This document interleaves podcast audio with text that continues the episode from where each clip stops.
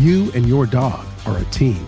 Fuel is best in the field and in life with Purina Pro Plan Sport. Made for hardworking dogs of all ages, every sport formula starts with real meat as the number one ingredient and is specifically formulated to support strength and stamina. Try it today and see why ProPlan is the official dog food of Ducks Unlimited.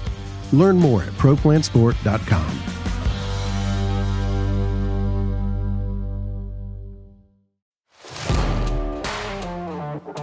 Welcome to the Ducks Unlimited podcast, the only podcast about all things waterfowl. From hunting insights to science based discussions about ducks, geese, and issues affecting waterfowl and wetlands conservation in North America, we bring the resource to you. The DU Podcast with your host, Chris Jennings. Joining us today is a great partner of Ducks Unlimited. We have Daniel Haas and Neill Haas from Mossy Oak. Hey guys, welcome to the Ducks Unlimited podcast. Hey, yeah, thank you well, for having thank us. You, thanks for having us. We'll get this thing kicked off, and we'll do this the same way that we do a lot of shows. I want you guys to kind of tell us a little bit about yourself before we get into Mossy Oak. But you know what you guys do at Mossy Oak. Um, where is Mossy Oak located? You know where you guys live, where you guys hunt, everything like that. So Daniel, can you go ahead and start us with that? Uh, yeah, and Neill and I are twins, uh, and since we have such a uh, a strong history between Mossy Oak and Dad and our granddad and the outdoors in general, uh, pretty much our entire lives are kind of charted uh, alongside each other with all of our memories hunting and growing up, and you know, we're family's really important to us. So all of our memories, me and Neill, are inseparable for most of our lives, even now, especially duck hunting, sharing a blind with each other and sharing the woods. So, uh, but yeah, you know, we both grown up in West Point. Uh, went to Mississippi State, 15 minutes from uh, from West Point. Campus is, is close by the office. Uh, our parents, grandparents, everybody went there, and then uh, we're you know right after that back at, at Mossy Oak, and, and ever since then we've just been uh, working for Mossy Oak and uh, taking on all sorts of, of different projects that fall under uh, the brand. No, that's awesome. And Neill, how about you? Uh, yeah, kind of echoing what Daniel said. You know, we've we've grown up. You know, we had great influences growing up uh, with our granddad and our dad, really teaching us a lot about not only hunting but conservation and woodsmanship and taking care of the resource and all that kind of stuff. And uh, so it gives us good appreciation from a young age, and and you know, hopefully, you know, we'll teach our kids the same. And you know, that's kind of what keeps all this around for everyone. And you know, you guys know that better than anyone. So, um, but yeah, we're just you know, we're big on on you know conservation and anything we can do to to help the resource. And so we do you know a ton of work. Uh, you know, and that's why I think Mossy Oak and Ducks Unlimited are such great partners, just because you know they believe in a lot of a lot of the same things. Absolutely. Let's kind of discuss you know before we started the show we had a brief conversation and and to really get into like the story of mossy oak you know it's such a big brand but but I don't know which one of you wants to take this on, but you know, how did how did this start? How did the entire brand start? Uh, I'll let Daniel kick us off with this one. He's a pretty good storyteller. There you go.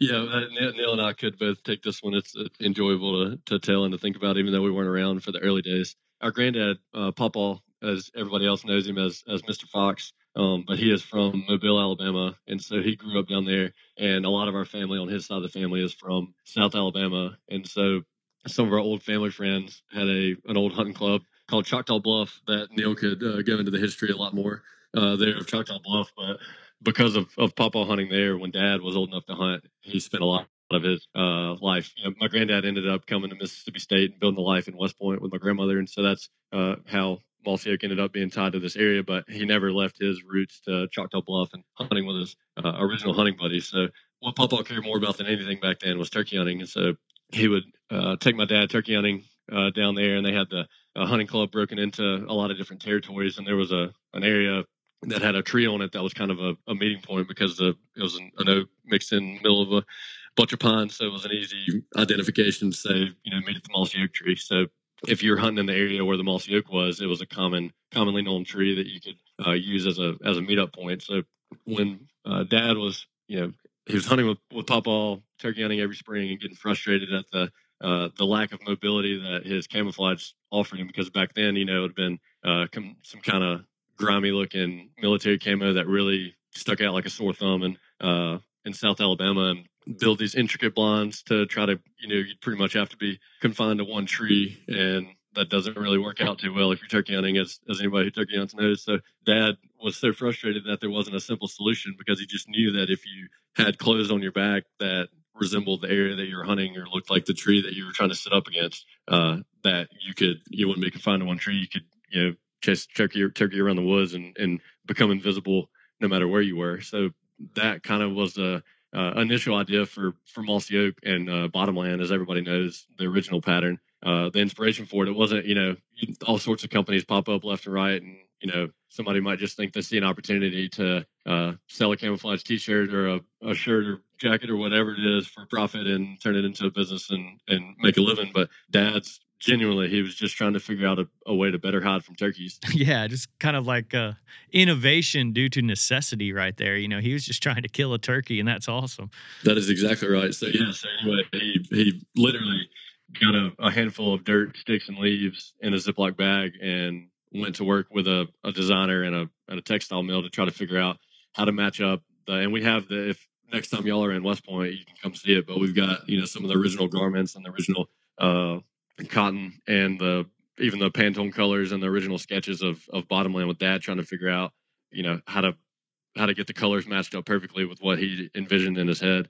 Uh, and when they kicked around names for the company, uh, trying to figure out what they were going to call it, uh, they they probably some uh, some ones that wouldn't have aged quite as well, uh, trying to figure out what to call it, and and uh, they eventually between Dad and Papa riding the dirt roads down there, the name Mossy Oak just kind of popped in their heads, and you know it was a perfect name.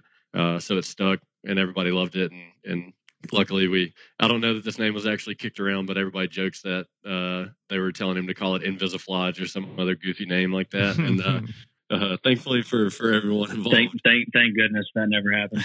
yeah, that didn't happen. And, and Mossy it, uh, you know, it, it was an instant classic and, and we think it's a great name still to this day. You know, when dad was able to get that first roll of fabric printed and everything, you know, my grandmother, uh, or our grandmother is a is a very very good expert sewer, and uh, so she sewed all the clothes together in the first early days. They so she sewed everything in her attic, and I'm sorry, I have uh, my duck hunting dog in the room with me. no, it's perfect. yeah, I figured that would add add a little bit of a you know to the Ducks Unlimited podcast. Have a duck dog, but uh, but yeah, that that's part of the you know cool story is you know for the first couple years, you know they're you know, taking phone calls from the house line and sewing the clothes in the attic and don't even have, you know, have enough money saved up yet to buy an office space or anything like that. So, you know, it really was a, you know, built from the ground up type company out of nowhere. So, um, there's a, it's a pretty cool uh, success story from, you know, doing something that everyone told you that just, you know, was kind of stupid and wouldn't work. And it was kind of, you know, just a silly idea kind of thing. No, that's great. And it's a cool story. And I, and, and I'd, I'd heard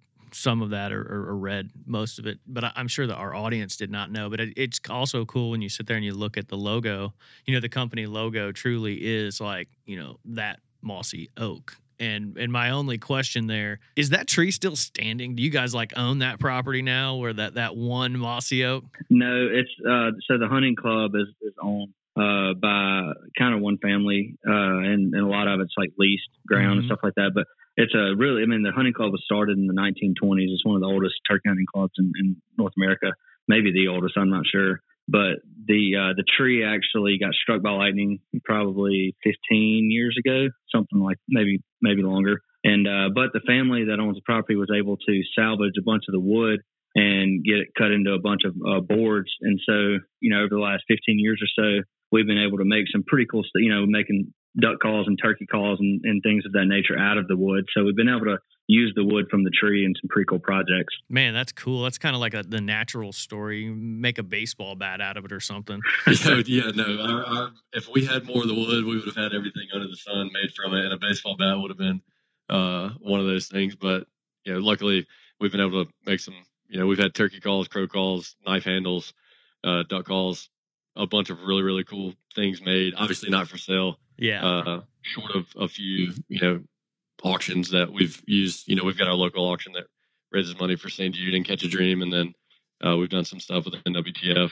Would probably have something that would make sense for uh, a waterfowl project in the future. But yeah, those are those were made for family, friends, and uh, people in our immediate family and that have been around Mossy Oak forever and, and whatnot. But there've been some some really cool things, and uh, I'll I'll give the short version of of this story. But we actually the most obscure uh, part of that, you know, what we've made with the mossy oak wood, but that is also one of the coolest because it's the only one that you're able to share with somebody. Is we made a barrel of whiskey with uh, Jefferson's Reserve and Trey Zoeller up there in Kentucky, Mm-hmm. and you know we, we don't we wouldn't have.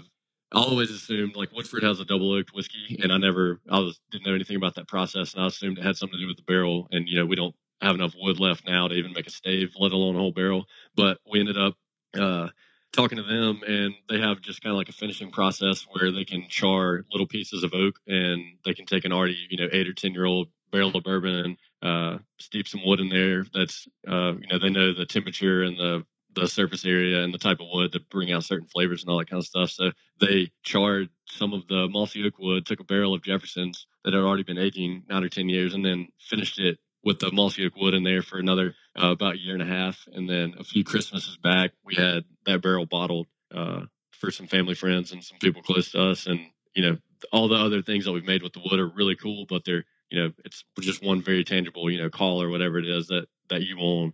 Uh, but the the bourbon is extremely cool because if somebody's in camp with us, you know, we can share a glass and you're literally drinking a small piece of history Yeah. uh, with the mossy oak wood there. So that is uh, that is one of the coolest things that we've done with it.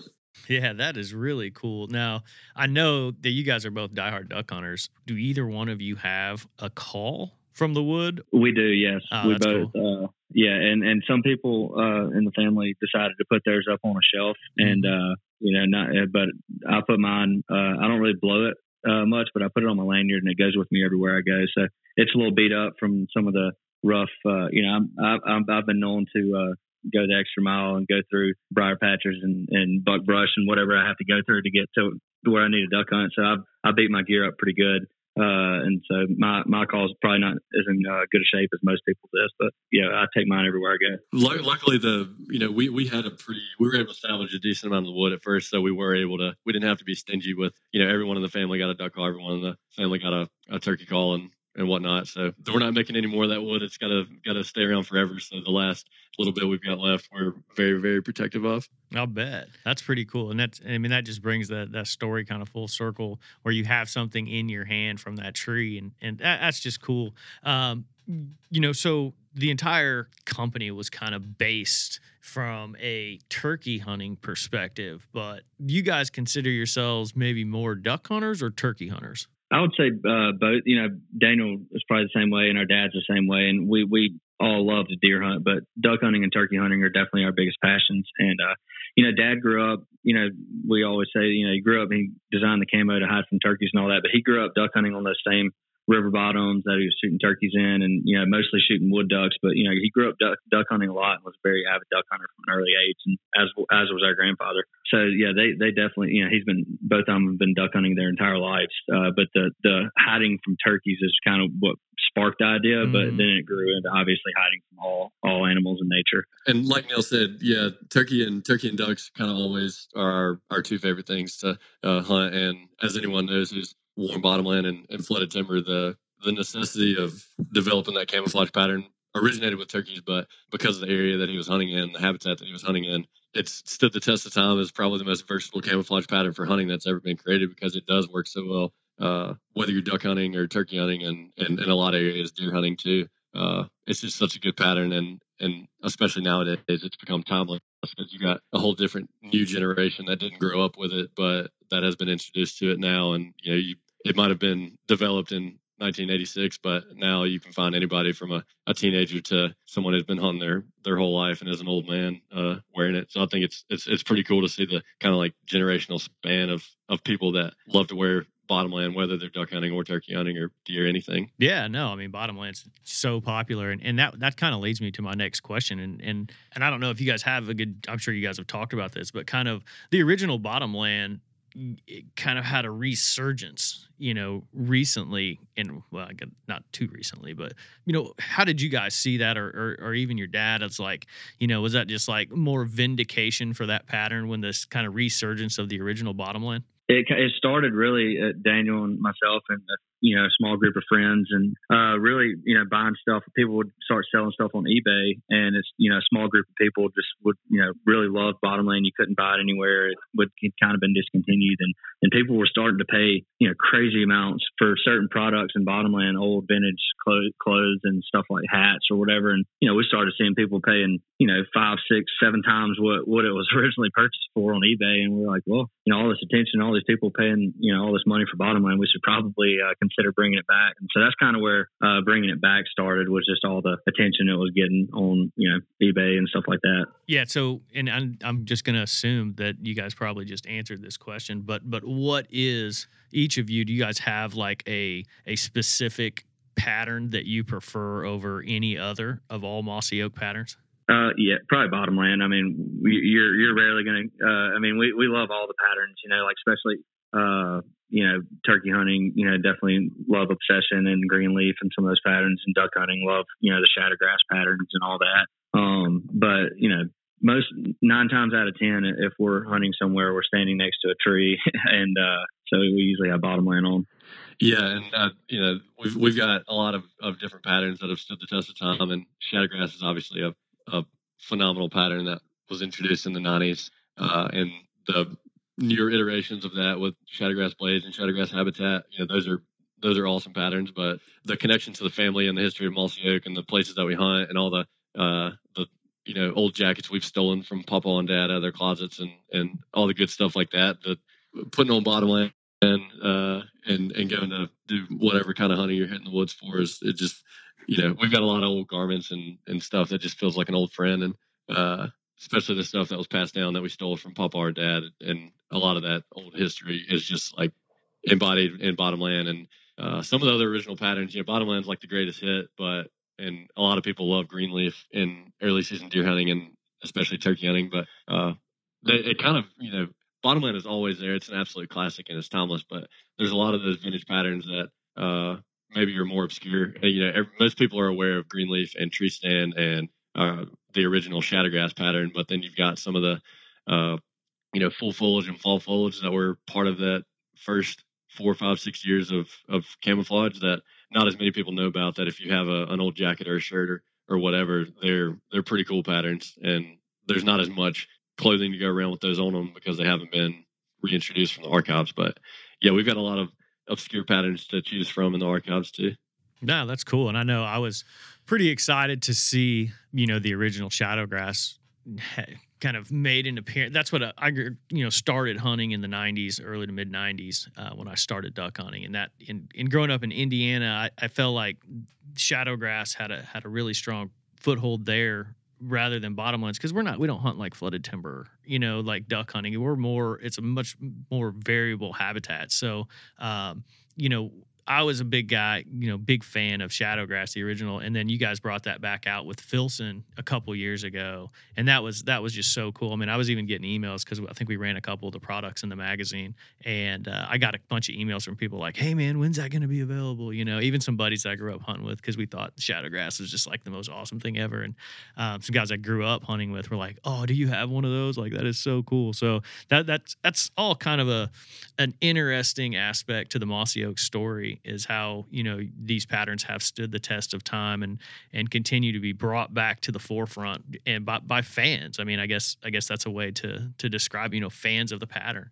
Um, you know, we can probably get into all the different patterns and, and, talk like that forever. But, you know, one thing I wanted to ask you guys is Mossy Oak, you know, you described the history of the, you know, of the company, of the brand, um, even the garments. But you know, you guys have grown from just, you know, what you were describing, you know, sewing, your grandmother sewing in the attic to, you know, almost like a, a, a massive media company. Um, how is that transition within the company, you know, you know, you're a camouflage company, but you know that that you now that you guys have Mossy Oak Go, you have you know multiple companies underneath Mossy Oak. Um, how has that transition been, and how, how did that kind of get rolling? I think you have to go way back to get to the origins of that. But even even before that, if you're talking about all that Mossy Oak has grown into, you you have to start with, uh, you know, at some point in the '90s, the the first few years of the company, it was all camouflage, and like Neill said, my grandmother uh, sewing garments in her uh, sewing room attic and Papa answering the phone for the one eight hundred number, and, and, they were running and gunning with just a few of them uh, for the early days, and then the first evolution of Mossy Oak Pass camouflage was uh, what probably most people aren't aware of unless you're part of the eBay group that Neill was talking about, but or you have some of your your dad's old shirts. But a lot of people consider the greatest uh, button down shirts ever made were part of the Mossy Oak Companions line, uh, and that was the first beyond camouflage. Mossy Oak's first step into casual clothing, you know, heavyweight chamois shirts and lightweight, really soft brush cotton shirts and uh, a few jackets, work pants, and, and things like that. And it was all under the Mossy Oak Companions uh, brand name, and it was dad's slogan that he used for it was instant old friends and it was you know the thing that embodies the identity of an instant old friend whether it's the first 24 hours you spend with a new duck dog or a night in camp with uh, somebody who's like-minded to you you know cooking and drinking and listening to music and uh, sharing a blind with each other. And then the way that your favorite jacket feels when you pull it out of the closet and he wanted to replicate that through you know the first time you take it off the coat hanger it, it feels like the your, your new favorite shirt Companions was the first foray in you know beyond camouflage, making casual wear, and it was all uh, you know let what dad has stayed true to even to this day. That's guided everything we do. Is um, and the reason I'm talking about it is he was obsessed with this idea that everything we do is guided by Mother Nature and the critters and wildlife and the land, and so he wanted the the the clothing to be developed with a color palette of you know it was all dirt, sticks, leaf, bark, leaf, kind of you know same colors that you would find in the first patterns that are all the vintage patterns that you see now um, and then a few years past that, uh, there was I, Dad tells a story. I'm probably gonna butcher part of it, but there was a really there was a really warm winter, and it was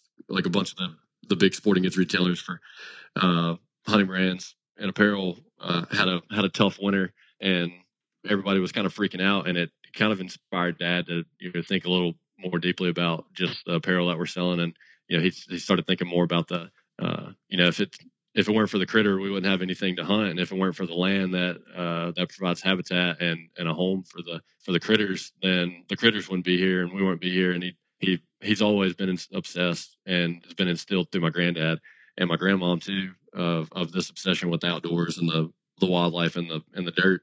Um, but he, from a Oak perspective, really started thinking a lot more deeply about that in the '90s. And uh, some of the first things that we did to branch out beyond, you know, clothing were uh, biologic and Oak properties and uh, Oak native nurseries and the things that have kind of grown into what we call the gamekeeper uh, brands. So for people not familiar, Oak properties was started a little over 20 years ago now uh, to provide you know a real estate franchise model and brand for for people that are you know just like us if you're looking for hunt land or recreational uh, ag timberland whatever things that uh, the average for lack of a better term somebody that that lives in a concrete jungle. Uh, if you're trying to buy a piece of hunt land, you'd rather take it from a hunter than you would from somebody who's who's never been outside the city. Uh, and and that kind of is where Mossy Oak Properties originated, and that was born out of this obsession for the land and taking care of it, and having authentic people who are going to to be the actual ones that are uh, you know leading that conversation. And then Mossy Oak Biologic again, really natural, but it was on the probably the the first really big company to to think more about wildlife nutrition and now you know you can uh, you can buy forage and, and seed for for any animal that we that we hunt whether it's uh, planting wildflowers and or if it's you know things you want to plant for ducks deer turkeys and and all that good stuff.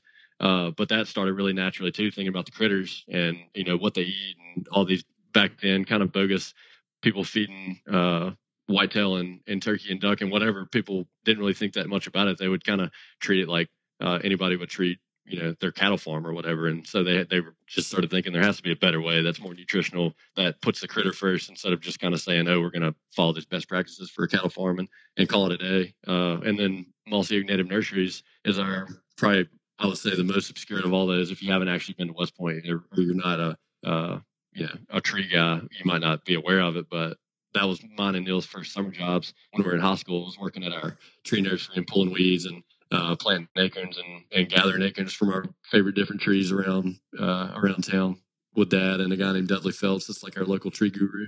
Um, but the nursery was our, you know, the next kind of these little things that pop up naturally that uh, are things that dad's obsessed with. That are it's none of none of these things are dad sitting down at night thinking, what can I do to make more money? They're all natural obsessions that are like, okay, my mom literally walked outside in the backyard one day and saw a thousand trees growing from seedlings stacked up in the corner by the the fishing pond, and she's like, "All right, you got to do something about this. We're, we can our backyard can't be overtaken by all these acorns that, that you keep gathering up." So the the nursery started out of necessity uh, with that, and you know now we've even got we've got gamekeepers as I mentioned, and we publish you know before stewardship became a a buzzword outside the hunting world.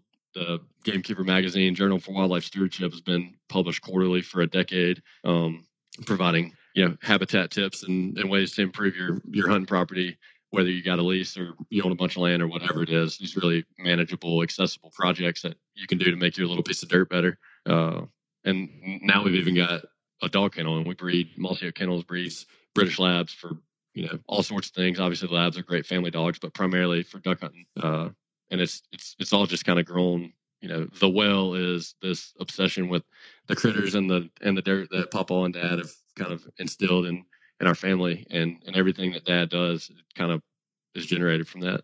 Yeah, no, it's awesome, and and you know, just kind of you you kind of ran down the list, and I think that really that really provides our listeners, you know, an idea of the the breadth of of Mossy Oak, and it's really cool. Like you said, it all stems. All, each one of these stems from you know what I would consider like you know like the habitat, you know the and and and the animals, the wildlife, the habitat, and it all kind of leads back to a, a real conservation ethic. Uh, one more that I wanted to ask you about, and and it's Mossy Oak Wellness. Um, you know, where did that kind of come from, and, and and you know how involved with that are, are you guys?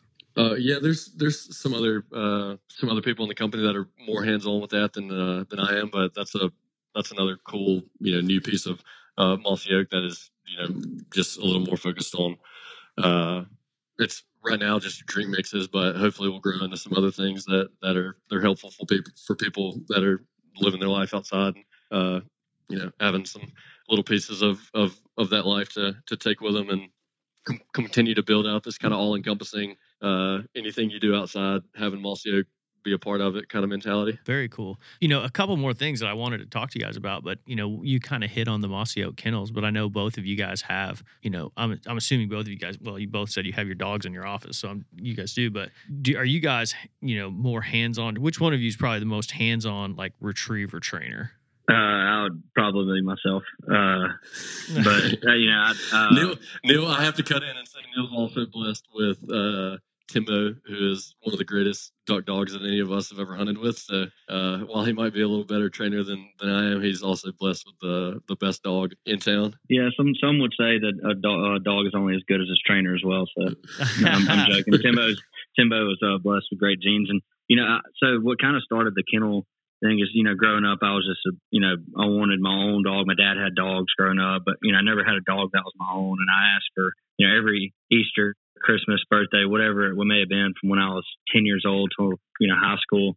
I always wanted a dog my own, always wanted a dog my own. And dad always said, well, you know, you won't be able to handle the responsibility. You're too young. And so finally, uh, he got me a dog when I was like 16, got me a, a black lab, British lab, and his name was Jake. And that kind of started, you know, he was an unbelievable dog. The whole family loved him. He was a family dog. And, you know, that kind of sparked our obsession with kind of lab, British labs specifically, but, you know, just seeing how great of dogs they were. And so from that really is where the, um, the kennel was kind of originated, kind of, you know, breeding and, and selling British labs. And uh, anyway, Timbo is the son of Jake. So Jake was my first dog. Timbo's been my second dog, and both of them were phenomenal dogs. But yeah, I think you know, people, everybody loves the duck hunt, but you know, anybody that has a dog will tell you that, um, you know, it just, you know, it's just not as much fun without a dog. Um, it just adds that whole dynamic.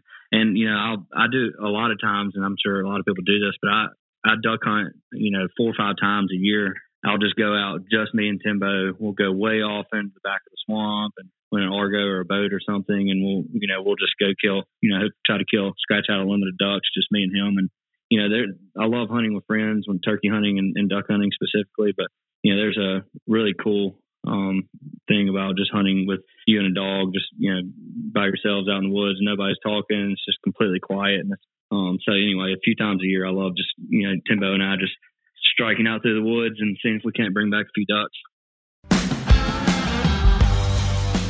You and your dog are a team. Fuel is best in the field and in life with Purina Pro Plan Sport. Made for hardworking dogs of all ages, every sport formula starts with real meat as the number one ingredient and is specifically formulated to support strength and stamina. Try it today and see why ProPlan is the official dog food of Ducks Unlimited. Learn more at ProPlansport.com.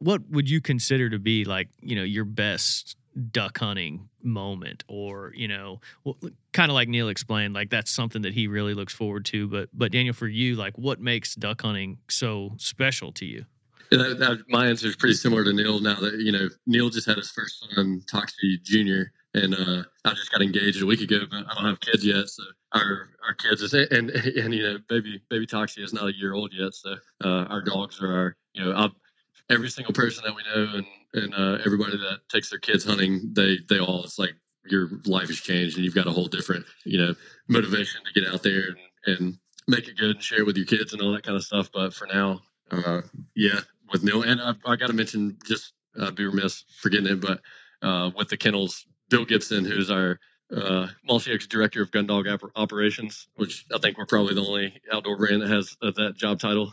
Uh, but the kennels are actually in my backyard, and Neill, before he got married, uh, lived in that house with me. So we both spend a lot of time around all the dogs because we can hear them barking every second of the day, 200 yards from our, our backyard. So we're, we're back there all the time. And uh, Bill Gibson uh, is my dad's next door neighbor, and so for years he would he bred dogs in the backyard, and him and dad would go train dogs in the backyard in their in their fishing pond back there. So that came about really naturally from uh, from them. But yeah, I would back to me personally hunting. You know, we we're really really lucky that we live in in West Point, which if you haven't been here, it's a very small town. Uh, right outside of Starkville, where Mississippi State is, and all of our family's uh, hunt land that we've grown up with is is right here on the edge of town. So you know we can we can go duck hunting, stay at the cabin, wake up, go duck hunt with the dogs, and stroll into the office, barely late for work, with you know barefoot, leave the waders in the bed of the truck, and and walk right in. So we're we're really lucky that our duck hunting is really accessible and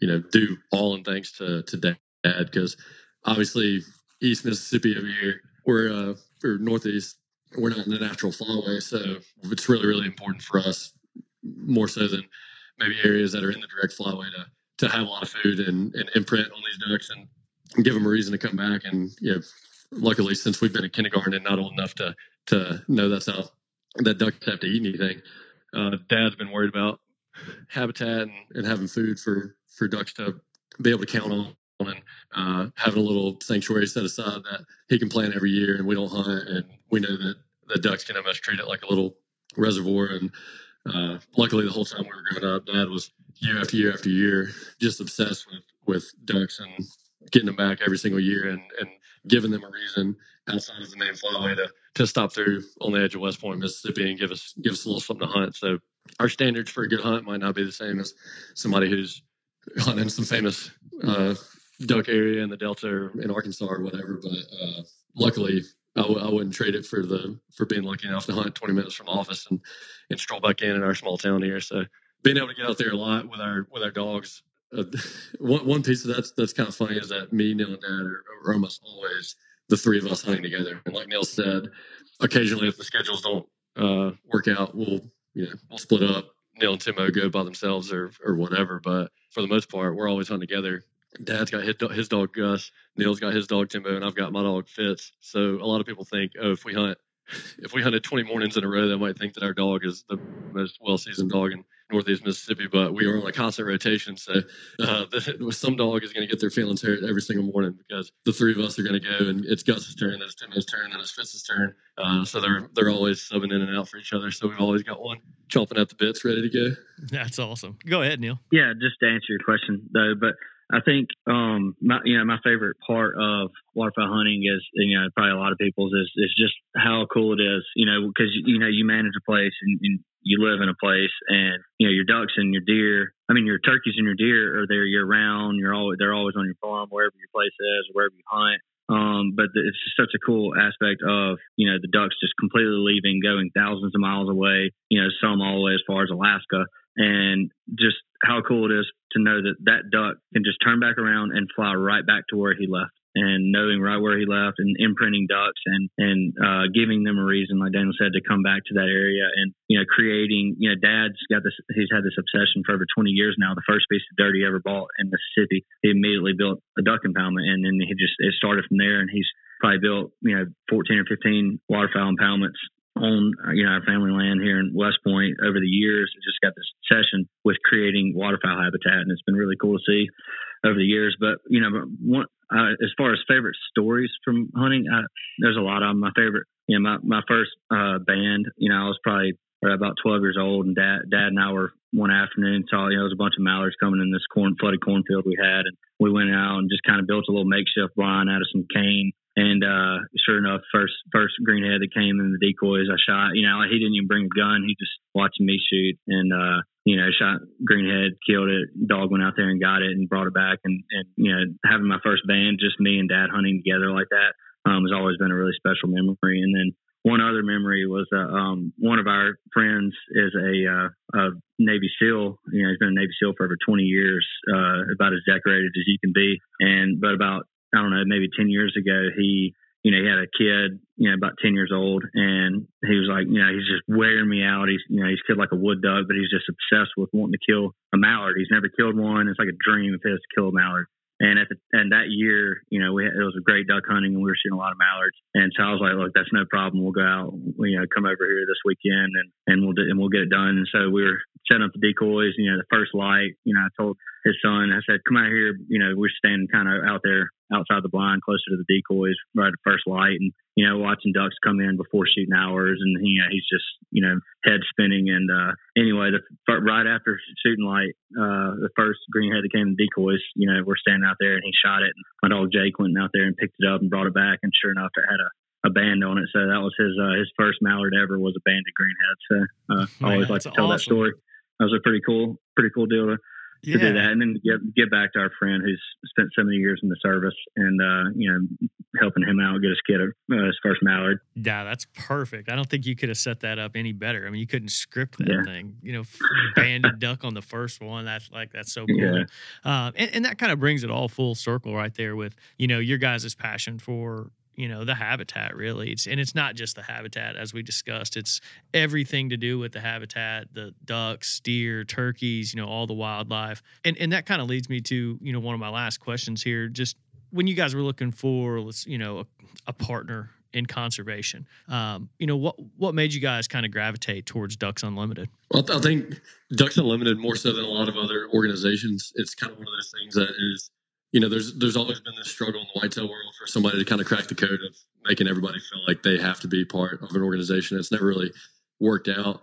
But you, I mean, what someone does similar with turkeys, even though National Wild Turkey Federation has done an amazing job building a community and uh, they do a lot of great work. But you know, the what's how someone treats their turkey habitat in Michigan is not ever going to affect the turkey population in West Point uh, Mississippi, and you know, same with deer. What somebody does in Illinois is never going to have an effect on on what we're doing down here, barring some crazy chain of events that uh, happens. But with with waterfowl, you can't do it on your own, and without the the help of someone like Ducks Unlimited uh, taking care of of all these really daunting problems that there's no way little hunting communities can solve on their own. Uh, there's just there's just no possible way that we would all survive or that we would know that somebody is looking after the the critters and, and waterfowl all over North America are in good hands, no matter what point of the migration they're on, or if it's habitat down here for people that only see them when they're hunting, or if it's habitat from stopover areas or, or parts of the country that people never travel. And it, it's just it's more essential with waterfowl. I feel like than just about anything else to make sure that people like you guys are taking care of everything for us, so that the ducks are going to show back up next year, and we know that when the duck season closes, waiting on next November to come, uh, that y'all are working with all the best biologists in the country and working with all the best local landowners and farmers and, and whoever else taking care of all these projects that that are completely essential to making sure that the resource is around for another hundred years. Awesome, man. No, that's perfect. And I know uh, here at Ducks Unlimited, we appreciate Mossy Oak's partnership. Um, you know, it it it just seems to be such a natural fit, and and you guys are a great partner.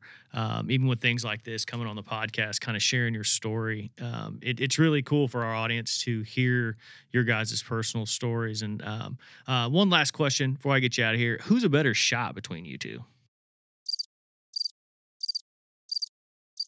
Oh, it got it got quiet real quick. I'll, I'll, I'll, answer it so Neill doesn't sound like he's uh, bragging, but Neill Neill is Neill's better at a lot of things than me. I feel like I have to try a little harder. At the you know my my dad and my granddad both have you know I think they're woodsmen on the level that that Daniel Boone or some old frontiersman would appreciate. They've got this level of woodsmanship that's unbelievable, and you really see it when you're turkey hunting more than anything. But Neill uh, Neill has a lot of that in him, and I've got a lot of the get lost in the woods, walking to the tree uh, in me. And I think I guess that translates to Neill being a better shot too, because I can. I've got no problem admitting uh, that one. There's uh, there's been plenty of days where Daniel's outshot me. Uh, so yeah, it just depends on the day, I think.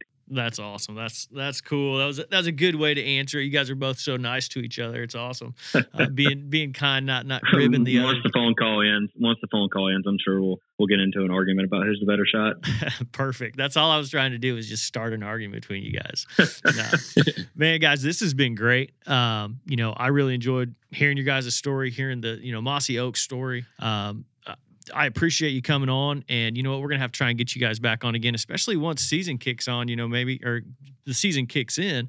What we can do is bring you on to kind of do a little bit of a maybe a migration type update from your area down there, to kind of see what you guys are seeing. Uh, we still have what like a month or so till uh, season kicks in there. So yeah, we're we're already starting to see some. Uh, it's, it's, not even November yet. We're already starting to see big ducks flying around and, and using some of the water that we have. Most of our stuff is is dry, but some of the sloughs and stuff, there's already ducks around. So Hey, that, that's exciting. That's that's a way to get get excited about it. Yeah, just it's hard to watch them for a whole month knowing you can't go do anything about it. But yeah, I mean it's it is fun watching them though. And then that dad says all the time, you know, he spends all his energy creating this waterfowl habitat, and for the you know he loves to shoot ducks more than just as much as the next person, but more than that, he loves watching ducks. You know, he'll just go out and just watch ducks for hours and just watch them flying in and big groups coming into the ponds and and just you know he just he loves being able to just sit and watch them, and so that's one of his favorite things. And so I've always thought that's pretty cool. He, he is. He did definitely. His obsession comes out if you ever get there's there's some mornings where he's paranoid that we don't have any ducks anywhere, and you know we go to the one spot where he knows we have ducks,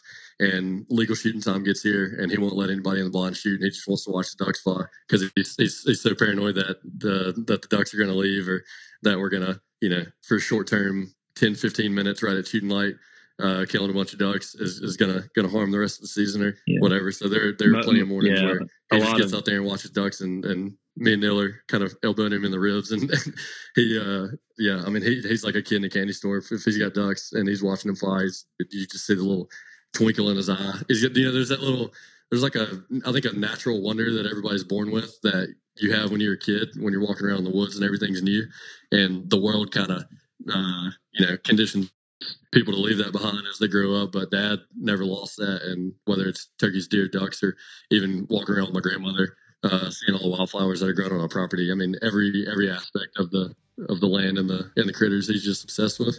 That's awesome.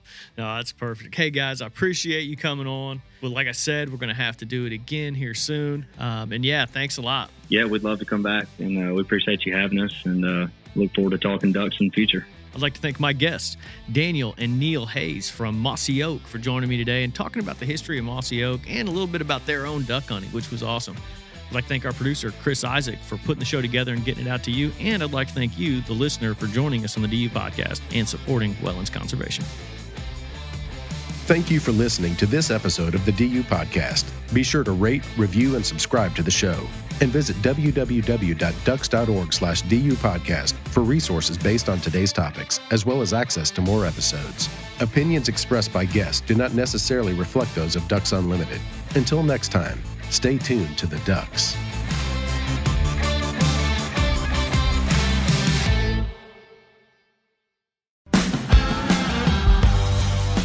You and your dog are a team. Fuel is best in the field and in life with Purina Pro Plan Sport. Made for hardworking dogs of all ages, every sport formula starts with real meat as the number one ingredient and is specifically formulated to support strength and stamina.